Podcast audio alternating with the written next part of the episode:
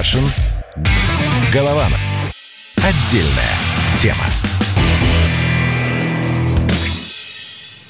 Живем с вами этот день до конца. У микрофонов летописцы земли русской Олег Кашин и Роман Голованов. Наш учебник истории. Его читают потомки.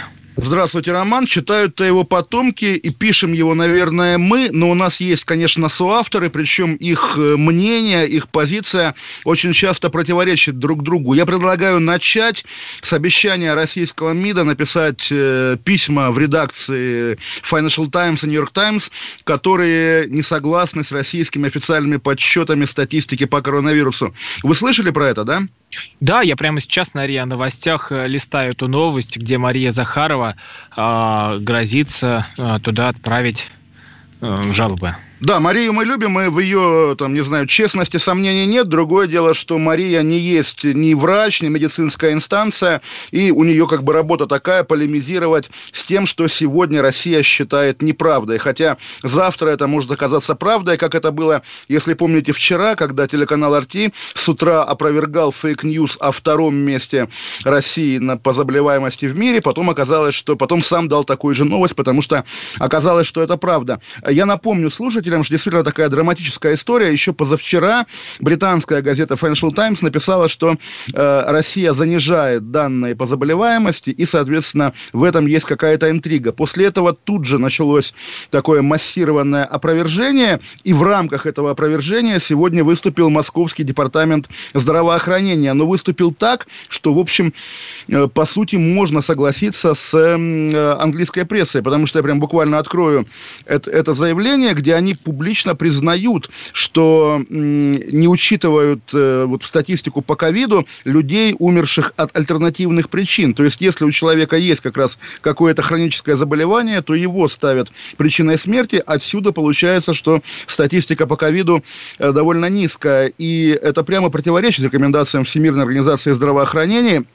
Здравоохранение, собственно... Напомните, вот... что и куда послал ее Трамп? Uh, нет, Трамп-то понятно, он посылает всех, и тоже, вот, Роман, интересное дело, uh, любой российский лоялист всегда знает, что Америка зло, Америка не права, но когда выгодно, тут же ссылается на Америку. Да В общем... нет, просто надо брать кумира для того, на кого вы можете сослаться, например, Трамп, которого вы уважаете, про которого вы у нас в программе высказывались, да, и я да, да, задаю Роман, вам вопрос но, но, по вашему но Трамп, авторитету. Да, но Трамп, Роман, не врач, да, и Трамп вряд ли заинтересован в том, чтобы как-то заниматься заниматься подсчетом, подсчетом российской статистики. Здесь история другая. Вот мы об этом говорим, говорим на самом деле с самого начала пандемии, э, о fake news. Да, действительно, российское государство объявило войну fake news. И оно на самом деле ну, давно заботится о какой-то своей информационной медийной репутации. Много лет, наверное, еще со времен грузинской войны или даже раньше. То есть они понимают, что понимают, исходит из того, что постоянно ведутся информационные войны, поэтому в них нужно воевать и так далее, и так далее. Когда это касается международной политики, там, не знаю, дела Скрипаля, сбития Боинга, войны на Украине, чего угодно, это, в общем, ну, уже привычно для нас, в этом мы, ну, живем много лет. Когда это начинает касаться здоровья, начинает касаться жизней русских людей, это немножко вызывает когнитивный диссонанс. Вот опять очередная история э, на телеканале 360 опять выступают врачи, которых взволновала, соответственно, ложь и клевета, на этот раз Ирины Шихман. То есть мы обсуждали на прошлой неделе с вами фильм Ирины Шихман о врачах, которым не хватает, там, не знаю, средств индивидуальной защиты. Там был момент, где они перестирывают одноразовые костюмы. И, значит, вот в этом сюжете 360, тоже я его открою, там зам главвра... главврач какой-то больницы э, комментирует сообщение о том, что люди стирают костюмы. Он говорит, что это был эксперимент. Врачи проверяли, выдерживают выдерживает ли костюм стирку. Поверить в такую вот как бы оправдание, ну, довольно сложно. И при этом официально, да, это официальная позиция, все остальное фейк-ньюс. Вот эта игра в постправду, когда она касается жизни и здоровья людей, на самом деле довольно инфернально выглядит. Я предлагаю, наверное, ну, кому я предлагаю, ну вот мы с вами, давайте хотя бы мы введем мораторий на выражение фейк-ньюс, потому что понятно уже не первый раз бывает, что то, что сегодня официальные российские лица называют фейк-ньюсом, завтра оказывается их собственной позицией, потому что уже невозможно отрицать какие-то вещи, как с заболеваемостью в армии, допустим, когда Вначале в армии не было коронавируса, потом он вдруг возник. Ну, в общем, не знаю, у меня смешанные чувства, тоже не хочу никого обличать, не бегать там, показывать пальцем, но, по крайней мере, тоже говорить о том, что FT наврали, потому что российский МИД опроверг, это уже фраза, не имеющая смысла. Российский МИД не может опровергнуть медицинскую статистику, математическую статистику он не может опровергнуть. У него другая функция, если, опять же, официальная позиция такова, что мы не согласны с западной прессой, надо сказать, мы не согласны. А так относиться к российскому МИДу как к источнику реальных данных о заболеваемости, ну, господи боже ты мой, так не бывает. Ну, давайте относиться к источнику реальных данных. Это же у нас э, Financial Times, это что у нас? Еще американские издания. Какие еще можем, можем взять издания? Английские, немецкие. Вот они для нас будут источником реальных э, знаний о том, что происходит у нас здесь. Мы на МИД не ссылаемся. Вот по вашей же версии мы говорим, что Захарова или кто-то другой из официальных российских лиц просто не знают о данных. Но зато для нас авторитет. Какое-то зарубежное издание, которое может с потолка просто взять цифры и все, что угодно вам преподнести, чтобы вы здесь э, в эфире говорили про это и говорили, нет, вот, вот этому мы не верим. Мария Захарова ну, говорит неправду. А зато Роман, вот здесь, вот, а зато вот здесь, в Financial Times нам, ну, конечно, это Светоч, ну, конечно, мы Роман, падаем и ну, преклоняемся ниц, по, целуем понятно, песок это... за ногами и пятками этих ребят, которые привели нам, дуракам, данные о том, что происходит здесь же. Хорошо, Роман, теперь попробуйте произнести такую же речь про Ирину Шихман, за которой вроде бы не стоит ни ЦРУ, ни британская королева, а ни давайте, угодно. я произнесу. Да, произнесу. давайте. Да. А, потому что вот мы же здесь обсуждали, когда выходит Ирина Шихман, говорит о том, что доктор Мясников дает интервью за деньги. Сегодня на сайте kp.ru выходит наше большое интервью с доктором Мясниковым. А, счет мне не приходил, никто никакой че, че, никому чек я не выписывал. Все было совершенно бесплатно. Большое, очень интересное интервью. Я советую перейти на сайт kp.ru, открыть его, оно прямо там в главных висит, прям на э, Роман. Но, но Ирина Шифман говорит нам о том, что доктор Мясников берет 88 э, тысяч с нее за интервью. Роман, ну и что? Где, где, кто с меня взял эти деньги? Роман, вы сейчас похожи на, на ту депутатку Государственной Думы, не помню ее фамилию, которая, когда был скандал со Слуцким, с его приставаниями к девушкам, да, она сказала, ну вот меня никто никто не домагивался, и поэтому, значит, никто никого тоже не домагивается. Ну окей, у вас с Мясниковым там добрые, не знаю, какие корпоративные отношения. У вас такие отношения. Шихман, у него таких отношений нет. А у вас Шихман, Шихман добр... А у вас Шихман добрые отношения. Почему я должен а, ве- верить вам, а вы должны верить мне? Никто никому не должен верить. Р- разумеется, слово слово. разумеется, а Роман. У вас Шихман, ваши, вы дружите с Шихман? Я Шихман видел один раз в жизни, да. Ну, вы, вы, подождите, подождите, для вас это добрая знакомая? Вы э, ей доверяете больше, чем Мясникова? Я ей, доверяю, я, я, я ей доверяю, Роман, гораздо хуже. Доверяю ей больше, чем вам. Это страшно, понимаете? А вас я знаю лучше. Поэтому вот такая история. Ну, отлично, Олег. Э, я от этого грозного вида э, Ленина, раз уж вы переходили к сравнениям, то и я перейду к сравнениям. Должен, наверное, сейчас упасть в обморок. Нет, Олег, не дождетесь в обморок. Я знаю, я знаю, я знаю, конечно, не упадете. О чем мы говорим дальше? Вот, кстати говоря, Госдума сегодня тоже касалась коронавируса. Они, по-моему, впервые за долгое время собрались. Жириновский сегодня, если помните, показывал, что вот он молодец. А давайте Госдуму на следующую часть, потому что это А, давайте, конечно. Побольше. Надо а, ли ее сокращать или не надо? Я, мне тут очень интересно было бы. Госдуму сокращать. Да, начнем, да, начнем, начнем сейчас, потом посмотрим. И эти, конечно, значки на депутате Макарове еще на ком-то, вот в виде крестика, белого на черном фоне, которые якобы отпугивают вирус. То есть э, пиарщица Володина, спикера Госдумы Анастасия Кашеварова уже написала у себя, что это на самом деле была шутка. Но судя по стенограмме, это была совсем не шутка. Эти люди реально надевают на себя амулеты от коронавируса или какие-то ионизаторы и верят, что он, что он вылечит. И эти люди принимают для Российской Федерации законы, по которым граждане России, включая даже живущего за границей меня, должны жить. Это вот тоже история история о том, как, как деградация не может касаться только какой-то одной, там, не знаю, части общества. Нормально дичают все, нормально деградируют все. А, ну вот я зачитываю а, а, интервью, которое сегодня Дмитрий Песков, пресс-секретарь президента, а, дал журналисту а, коммерсанта, и вот э, текст такой, э, спрашивает Колесников. Вы же заботились о себе, делали вроде все, что нужно. Мы помним, что даже бейджик носили. Песков отвечает. Я носил бейджик, возил его в машине и до сих пор его вожу. И когда журналисты стали писать, в том числе о его вреде, я его снял. Колесников может и зря, Песков не исключено.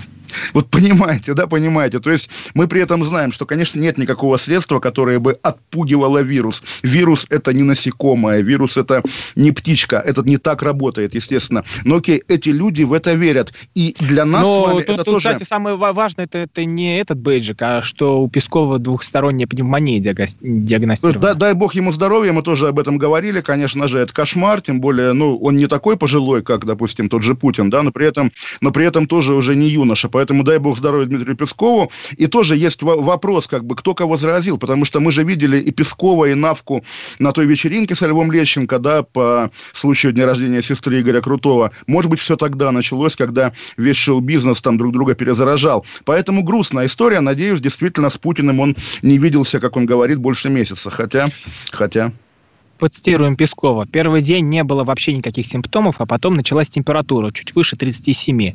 Ну, такая она, неприятная температура. И ломала. И Таню стала ломать, Татьяну Навку. У нее температура повы- повыше была. Два-три дня мы лежали дома, и когда поняли уже, что идет процесс, так сказать, в гору, то поехали в больницу. И хорошо, что поехали. Потому потом сделали а, вот этот рентген легких, в общем, поймали вовремя. Но слава богу, что удалось вычислить, и дай бог... Дай бог, чтобы вылечили, Пескову да. Здоровья. Кашин, Голованов вернутся к вам. Кашин. Голованов. Отдельная тема. Настоящие люди. Настоящая музыка. Настоящие новости. Радио «Комсомольская правда». Радио про настоящее.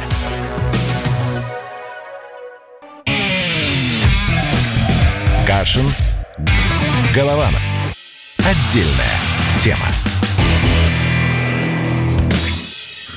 Летописцы земли русской Олег Кашин, Роман Голованов и с нами Госдума. С нами Госдума. Да нет, на самом деле, что про нее говорить, потому что тоже понятно, что отдельной субъектностью наделять ее не хочется. Она штампует э, законы, которые ей спускают.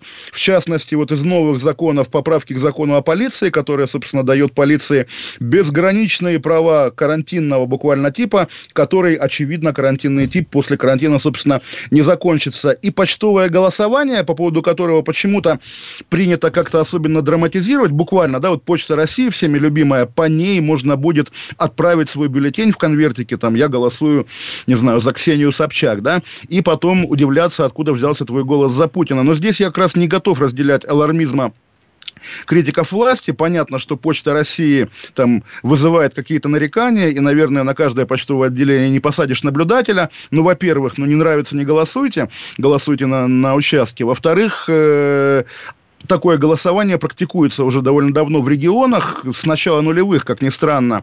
Причем, по-моему, первый раз один голос э, при, каком-то объединении субъектов федерации лет 15 уже назад был подан по почте. Надо этому учиться, надо этого достигать, надо э, понимать, как сделать, чтобы это не было поводом для вбросов. Ну, не, не вижу проблемы, то есть я уже здесь выступаю как такой Вячеслав Володин. Еще интересный момент, э, что хотелось бы сегодня каким-то образом осветить тоже наша любимая с вами роман-тема Рамзан Ахматович Кадыров, которого а, забанили в давайте, Инстаграме. Давайте, ну что, что же мы убежаем, убегаем от Госдумы? Давайте Жириновского послушаем. Кадыров а, Жириновского все. давайте. Мы, Жириновский это, мы закинули... да, это наше, наше все, он нас слушает же. Здравствуйте, Владимир Вольфович. Владимир Вольфович, смотрите, мы специально для вас, специально для Владимира Вольфовича из Москвы или Подмосковья, мы сейчас не знаем, где вы находитесь, ставим ваш же синхрон. Два месяца назад единственная фракция КПРФ, мы одели перчатки и маски.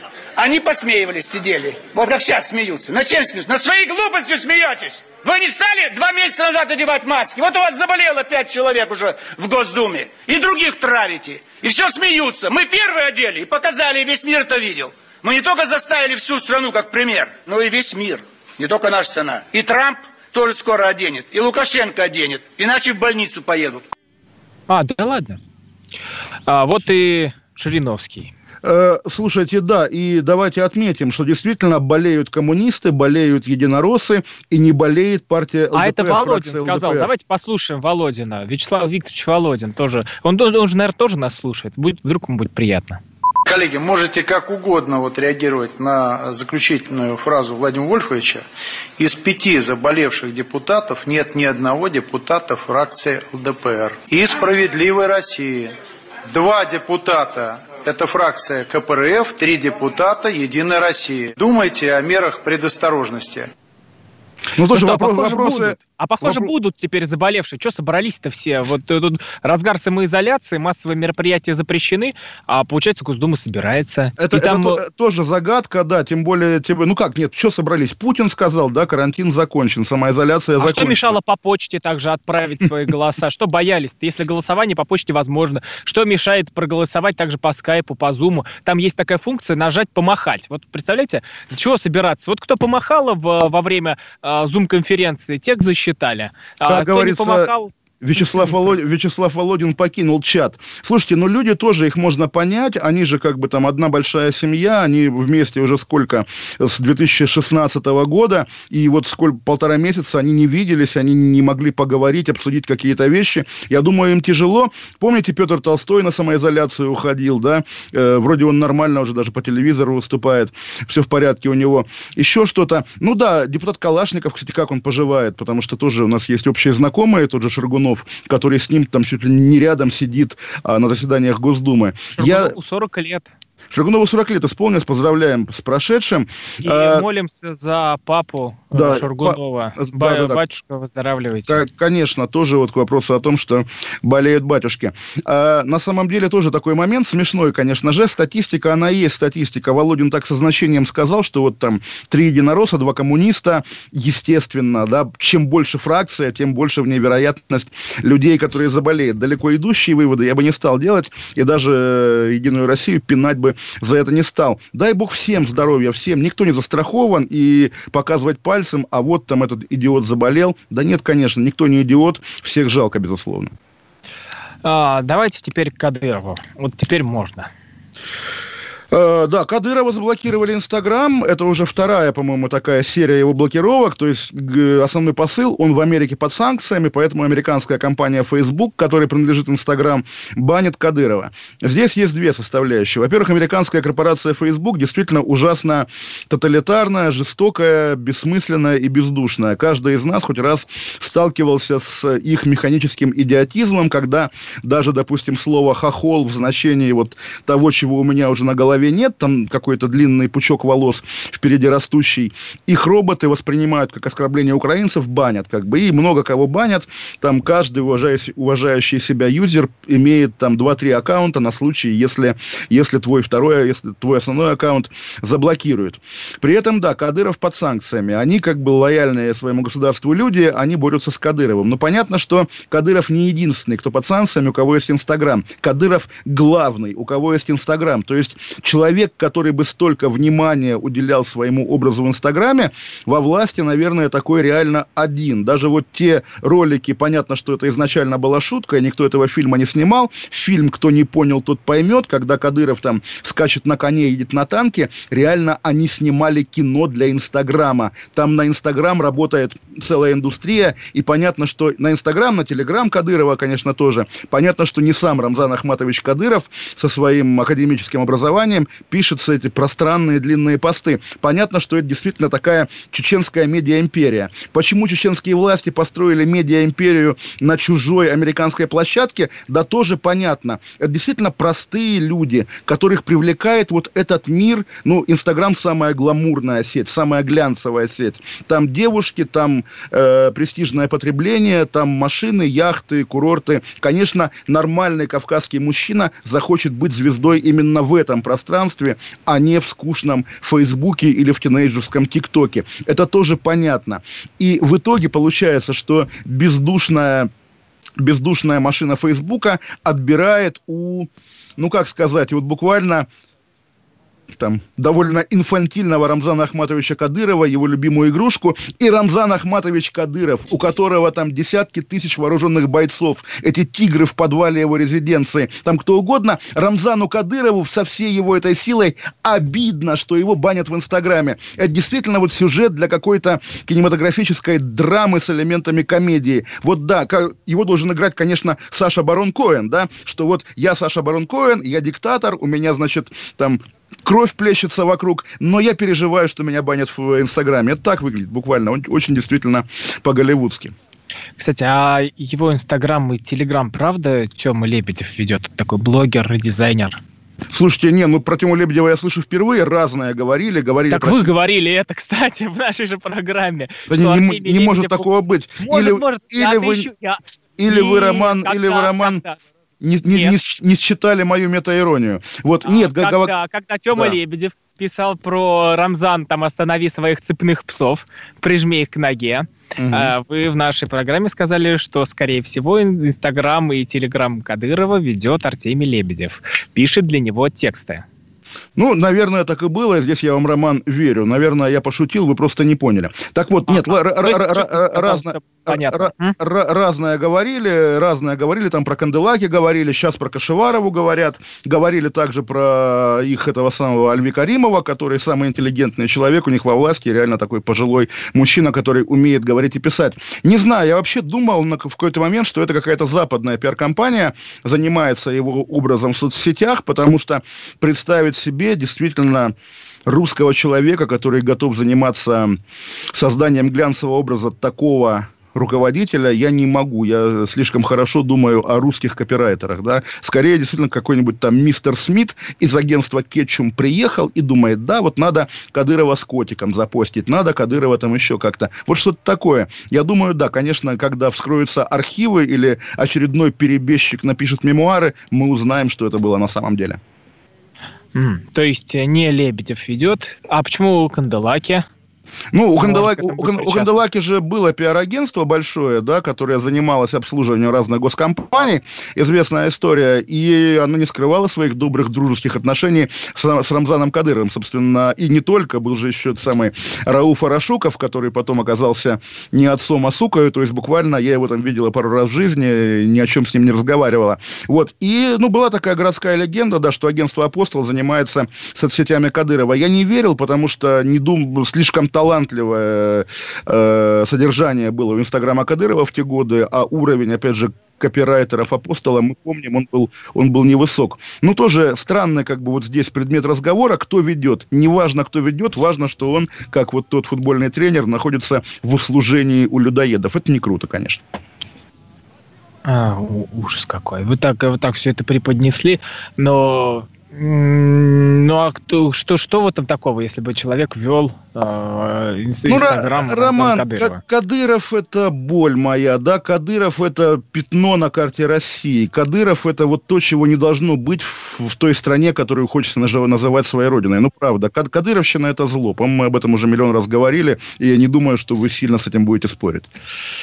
А, дальше мы пойдем про а, портал госуслуг, который сегодня не выдержал и лег, что это было, провокация Госдепа или либералы постарались, ха-ха-ха. А потом а, мы поговорим про тех, кто отправлял фотографии нацистов на онлайн-шествие. Это был не я, не полка. я, не я. Это был не я. Там в общем, ваш... да, вернемся. Каша. Голованов. Отдельная тема. Как дела, Россия? Ватсап-страна! Это то, что обсуждается и то, что волнует. Это ваши сообщения в прямом эфире, в том числе и голосовые. Каждый будний день с 11 до 15 часов с Михаилом Антоновым. Эфир открыт для всех. Включайтесь. Радио «Комсомольская правда». Радио про настоящее. Кашин. Голованов. Отдельная тема. Летописцы земли русской Олег Кашин, Роман Голованов. Ну что, Олег, давайте к Кракену перейдем, которого пора на волю-то выпустить. А, вы знаете, да, я сегодня провел у себя в Твиттере опрос, э, вы за Сталина или за Гитлера. 60% за Сталина, 40% за Гитлера. Вот такая у нас аудитория. У меня она довольно большая там, поэтому выборка, ну, относительно репрезентативная. Вот э, интересные Ну, какие-то фашисты на вас подписаны. 40% э, настоящих фашистов, нацистов. Ну, вообще, Роман, 100% фашистов, потому что, конечно, за Сталина тоже может быть, конечно, только, только людоед и негодяй Тут, наверное, надо как-то... А, да нет, просто за Гитлера может быть только та сволочь, которая а, желает истребления э, нашей стране и истребления всем людям, которые здесь живут, и таких подлецов надо вычислять. И вот к чему я это говорю? Вычислять что, по нас... IP, да, да, да. Да, по да. IP надо вычислять и наказывать, просто брать и привлекать. Вот здесь вот уже, а, не стесняясь, товарищ майор должен приходить и разбираться с этой фашней. Потому что а, была у нас а, онлайн-акция, вот это шествие «Бессмертный полк». Она всегда проходила а, на улицах, когда по Тверской шли люди. Теперь у нас из-за пандемии, из-за коронавируса это не могло просто пройти а, в городе, не могло пройти в офлайне, поэтому все было онлайн. И вот какие-то мерзавцы-негодяи засылали фотографии, снимки нацистской сволочи, которая воевала против нашей страны. Засылали туда, чтобы их причислить к бессмертному полку. На сайт прошли настоящие хакерские атаки. Вот мы сейчас слушали новости, там Меркель рассказывает о российских хакерах, о российской руке. Так вот, из Германии, из Финляндии, из Украины происходили эти атаки. Вот этих вот всех подлецов и негодяев, которые а, устраивали вот эту фашистскую провокацию, надо вычислить. Вычислить и найти заказчиков и наказать заказчиков не стесняясь, потому что здесь не прокатит. Ой, я школьник, дядя, прости меня, пожалуйста, дурака, я не виноват, дядя, дядя, отпусти меня. Нет, Олег, здесь ваши э, слезливые речи тоже не пройдут. Они же дети, там, да пошутил какой-нибудь хулиган, да что он там готовил. Нет, это настоящие фашисты. Те, кто голосовали у вас в Твиттере и проголосовали за Гитлера, это тоже негодяи. 40% негодяев. Хорошо, Роман, да. Э, смотрите, теперь я рассказываю. Я не думаю и всерьез не думаю, даже уверен, что 100% из тех, кто голосовал за Гитлера, или из тех, кто, допустим, загружал фотографии Гиммлера там, или кого еще на сайт Бессмертного полка, они хотят, там, не знаю, сжечь э, деревню Хатынь или устроить концлагерь Дахау или что-то еще. Нет, тут природа этого явления совершенно другая и понятно какая. Э, люди постарше нас с вами помнят, как появились анекдоты про Вовочку, как появилась там всякая, всякий садистский народный фольклор, как дети в подвале играли в гестапо. Откуда это появилось? Появилось это после столетия Ленина, когда из каждого утюга, из каждой тумбочки тебе звучало «Ленин всегда живой», «Ленин был прекрасный», «Ленин там с Крупской на велосипеде катался», что угодно. Естественно, такая вот массированная и слащавая пропаганда вызывает всегда естественный протест. Людей, которые которые там загружают э, фотографии Гитлера, Гиммлера и так далее, я не буду говорить, что они же дети. Наверняка они же взрослые, и наверняка если их посадят, то их посадят, и поймают, их посадят, да.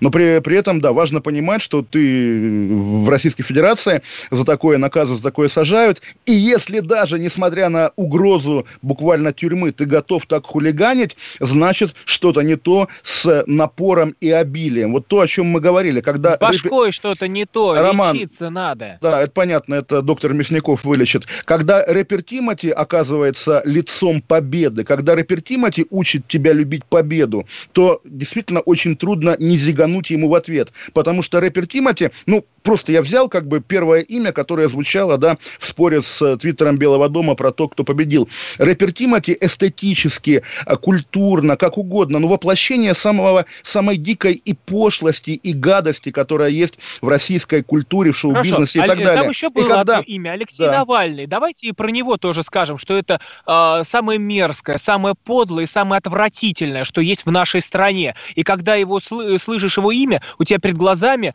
э, бегут строчки о лицемерии и предательстве. Окей. Что еще? Да нет, Олег, ну просто вы уже переходите границы. Ну, честное слово, когда уже вы... Ну, это уже, честно, грань добра и зла. Но когда вы говорите там про Гитлера, про 40% проголосовавших, э, это уже просто... Да нет, это, это факт, который меня самого удивляет. Мне бы, конечно, тоже было бы приятно, если бы все вокруг меня говорили, что там я против, про, против фашизма и так далее. Но еще раз скажу, естественно, любое действие рождает противодействие. И когда там Ольга Бузова в гимнастерке, рэпер Тимати в этом самом, да, вот такие люди навязывают тебе единственную официальную правду, естественное желание человека сказать, э, нет, старик, нет, вот у тебя права навязывать правду нет. Правду мы сами найдем, в правде сами разберемся. Пожалуйста, оставьте общество в покое, показывайте котиков по всем телеканалам, даже на 9 мая. Народ разберется, народ почувствует, народ поймет. Ну, вы тоже про Бузову говорите, который в гимнастерке. Бузова – это уже символ позора в нашей стране, э, символ э, проституции. Ну, что про нее говорить? Ну, Подождите, это... ну, слушайте, я вот тоже, я за Бузова теперь вступлюсь. Почему проституции-то? Вот что это такое? А Почему? потому что это Дом-2, а потому что и вот что? это вот и то, что? что развращает нашу страну. То, что просто уничтожает и стирает целое поколение. Просто танком проходится по всему э, святому хуже, чем вот этот ваш опрос про Гитлера и Сталина. Эти-то понятно, у них там с головой не все в порядке. А вот здесь вот, когда сознательно по телеку крутят вот это шоу, вот это меня пугает. Вот это настоящая подрывная работа. Интересно, а кто же ведет эту работу подрывную? Госдеп, Гитлер, Нет, не Госдеп, а те, кто желают денег. Те, кто желает денег, и для кого деньги важнее всего. Это ужас. Я а... не понимаю, почему. Роман, а скажите, вот, вот в этом слое, там вот, включая, там, не знаю, видимо, «Газпром», которому принадлежит телеканал ТНТ... А, кто, вот, а, кто, в, еще, в, а, в, а, кто, еще, а кто еще там есть э, в, в, в «Газпроме»? Расскажите, какая там одна радиостанция, по-моему, есть, да? Э, «Эхо Москвы», да. В этом, сло, в, в, этом, в этом слое кто не хочет денег? Вот, может быть, Игорь Сечин не хочет денег, или, там, не знаю, Герман Греф не хочет денег. Почему-то, ну, тоже чего отрицать, да? Россия правят люди, которые хотят денег и, в общем, не любят ничего, кроме денег, и родину они тоже не любят. Если вы считаете, что это ненормально, Роман, ну, не знаю, берите в руки вилы, идите свергайте этих людей. Я рад, что вы как бы к этому приближаетесь, по крайней мере, морально. Олег, а, когда к нам приходит отец Андрей Ткачев и говорит э, а, вот эти правильные и нужные слова, вы начинаете кричать, и э, у вас э, просто, я тоже сижу, тоже ужасаюсь. Ну, почему же нет? Человек говорит очень точные и нужные вещи. Вы начинаете говорить, нет, это нельзя, это не так, это неправда. Ну, мы с вами по многим пунктам расходимся, поэтому давайте хоть к чему-то объединяющему перейдем, чтобы в конец не разругаться. Окей. А что нас может объединить, Олег? Ну, Пасха, про... Пасха прошла уже, Роман. А какая бывает еще новость? Я, по-моему, уже забыл. ЕГЭ перенесли. Я думаю... Да. да? Вы за ЕГЭ или против? Вы за Гитлера или за Сталина? Да, а Гитлер за кого, Роман? Я не знаю. Просто было... ЕГЭ, наверное, нет? Ну, если Гитлер за ЕГЭ, давайте я буду против ЕГЭ. То есть я буду за западных союзников, которые, которые Гитлера тоже не любили. А вы? А, Олег, я, я хочу уйти уже от этого Гитлера, потому что точно мы на какую-нибудь мину нарвемся, и на этом все закончится. Мне Не, ну, слишком... ну, дик, дикая история. На самом деле у меня в Твиттере и школота тоже есть, и они как раз жалуются. Я просто много э, знаю современную молодежь, много читаю Твиттер, да, они жалуются, что да, ты готовишься к ЕГЭ, понятно, ну там такого-то июня будет или такого-то мая, вот у тебя дедлайн, ты к этому дедлайну все зубришь. Когда тебе не говорят дату, на которую переносится, ты подвисаешь, и ты не можешь там уже спокойно заниматься своими делами, не знаю, даже готовиться, потому что все, тебя поставили перед неопределенностью. Это тоже проблема российского государства, оно не думает о том, как оно выглядит в глазах подданных, даже в глазах школьников школьников. И потом эти школьники, которых оно сегодня уже обидело, придут и скажут, эй, государство, что-то не такое, которое нам, нам бы хотелось иметь. А оно об этом не думает, оно не думает о будущем. А, но с ЕГЭ-то вообще проблема гораздо глубже. Оно ну, нужно или не нужно в нашей стране, Олег? Ну, тоже ЕГЭ, я, единый я, государственный экзамен, я, он я, нужен или не нужен? Я, Роман, по, позиции не имею, я поступал и сдавал как бы до ЕГЭ, поэтому ничего не могу сказать по опыту, но по логике я думаю, что, наверное, введение ЕГЭ как-то понизило коррупционную составляющую, потому что я тоже прекрасно помню, у нас город был не очень большой, помню эти дорогие машины каких-нибудь доцентов юрфака, да, которые по итогам каждой вступительной кампании как-то неприлично обогащались в те еще бедные годы, поэтому Поэтому, я думаю, наверное, ЕГЭ позитивная вещь. Другое дело, что когда школьнику, который, в общем, должен прежде всего учиться думать, а не, а не готовиться к превращению в студента, школьника лишают там и возможности написать сочинение и часов по литературе, допустим, и чего-то еще, это тоже плохо. Всегда вот нам навязали этот образ, что русские всегда за крайности, а это не русские за крайности, русские мягкий, компромиссный народ. Это люди, которые поставлены над, над нами, почему-то они не могут без крайностей. Вот если уж ЕГЭ, то ЕГЭ, то все превратятся в роботов, которые сдают эти тесты. А вот так, чтобы и ЕГЭ сдавать, и книжки читать, сочинения писать, это вот не умеют почему-то. Вот такие вот немцы руководят Россией. Олег, а в Британии как? Мне сейчас без подколок, без всего, правда, интересно. Там Поня- как поня- тести- по- поня- понятия Ну, что не ждет име- Нила? Вот, не э, имею. просто вот вы же заинтер- интересовались вот после школы, что сдавать-то там? Э, Роман, я надеюсь, я надеюсь, что после школы Нил поступит в Русский университет свободной России без, э, не знаю, без Владимира Путина, Владимира Соловьева и доктора Мясникова и станет президентом России. Поэтому нет, я об этом не думаю о будущем, конечно, да. А вы кем тогда станете в этой прекрасной России будущего? Да, да дедом, дедом буду бородой мести, так сказать, э, пыль с э, архивов ФСБ, которые пора рассекретить, да. Ну, там, наверное, и других людей не будет. А мы будем. Мы вернемся к вам сразу после паузы. Каша. Голованов. Отдельная тема. Андрей Ковалев. Простой русский миллиардер. В авторской программе «Ковалев против». Против кризиса. Против коронавируса. Против паники. Против кнута, но за пряники. Я расскажу вам, как спасти свои деньги и бизнес в эти непростые времена. Помните, миллиардерами не рождаются, а становятся. Ковалев против. На радио «Комсомольская правда». По будням с 10 вечера до полуночи по московскому времени. Кашин. Голованов. Отдельная тема. А теперь Путин. Путин. Да, удивительно, что мы впервые, э, Путин у нас в последнем блоке, обычно мы с него начинаем, надеюсь, он нас простит. Ну, один раз, так сказать, не оппозиционер, да?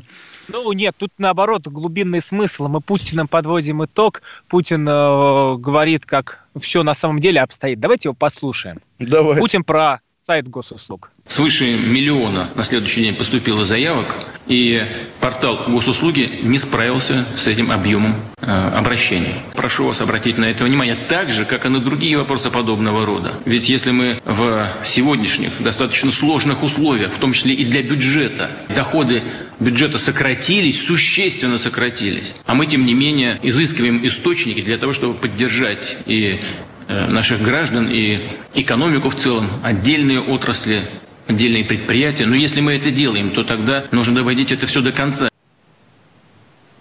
Ну что, кто виноват и кого наказывать? Ой, ну опять-таки мы об этом говорили на этапе введения цифровых пропусков. Понятно, что уровень другой и масштаб другой, и госуслуги давний уже проект, который, собственно, я сам им пользуюсь время от времени, и жалоб на него в общем нет. И понятно, что хорошо, сейчас наплыв, сейчас все захотели денег, причем тоже, давайте это проговорим.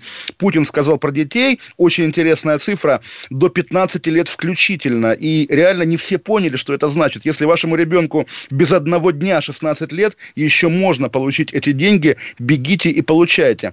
Но да, хорошо, упал сайт, упал сайт. У меня была даже шальная мысль такая, что нарочно кто-то там в, в Минкомсвязи сам его подкрутил, чтобы он не открывался, чтобы народу денег не давали. Ну, вроде разобрались, и даже, по-моему, никто не наказан. Нормально бывает, падают сайты, у нас с вами тоже иногда падает связь, ничего страшного.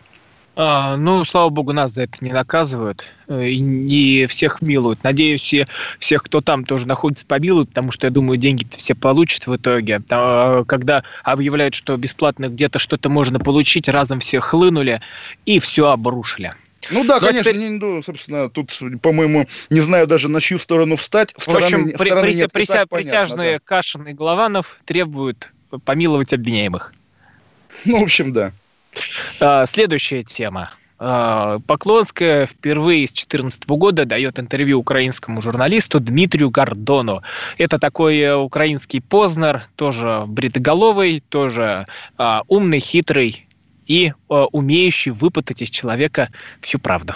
Да, вы знаете, ну, здесь действительно, вот честно, Роман, вы смотрели это интервью, читали его? А Я его э, так по кусочкам посмотрел, потому что там есть тайм-коды, э, где отмечены интересные факты, и я вот просто по ним э, пролистывал, так пробегал. С Три часа не вытерпел. Ну вот я, я тоже не смотрел, как бы я особенно вообще ви- видео не люблю. Здесь, конечно, главное не содержание, а факт такого интервью. И И последующее, последствия всего этого, последующее да. поведение Гордона, на которого, естественно, тоже стали нападать всякие украинские патриоты, стали говорить, как же ты мог вообще с, с- с этой женщиной разговаривать. А он объяснял, что он не брал у нее интервью, а собирал материалы для будущего процесса над российской оккупацией в Гааге. Ну, понятно, он как, не знаю, как уж на сковородке, а ей это зачем? Зачем она давала это интервью, Роман? Знаете, я вот здесь хочу тоже чуть поанализировать. Я надеюсь, что э, наша власть поймет, что вот такой-то диалог как раз и нужен, когда для Эллина ты Эллин, для Иудея ты Иудей, и когда выходишь и разговариваешь, пытаешься что-то наладить в отношениях. Потому что у нас как принято разговаривать с Украиной, это сразу кричать, да ты бандеровец, да танками передавить, а Крым чей, наш, не ваш. А, нет, тут был как раз э, вдумчивый разговор, где а, человек, э, то есть Наталья Поклонская, не стесняется говорить а, и правду, и все как есть рассказывать, что там потом будет, зачем, да это не важно. Главное, что диалог, он налажен. То есть ну, диалог, Роман, а если я вас спрошу, вот вы, Роман Голованов, вас позвали к Гордону украинскому, допустим, вы пойдете, будете разговаривать а с мне, этой аудиторией? А мне нет, а мне, а мне не интересно, понимаете, потому что я не вот, ввязан так глубоко вот, в эту украинскую вот, тему, а она ввязана. Вот. Потому что а почему? почему? уголовные дела на Украине, Слушайте, потому что в... у нее есть приговор от правого сектора, где поставить ближайшие стенки и расстрелять. А, человек в это во все вкручен, там, с этими запрещенными меджилисами, и он должен разговаривать. То есть депутат Поклонская, а, вот, а не Кашина Голованов. Интересный момент, Роман.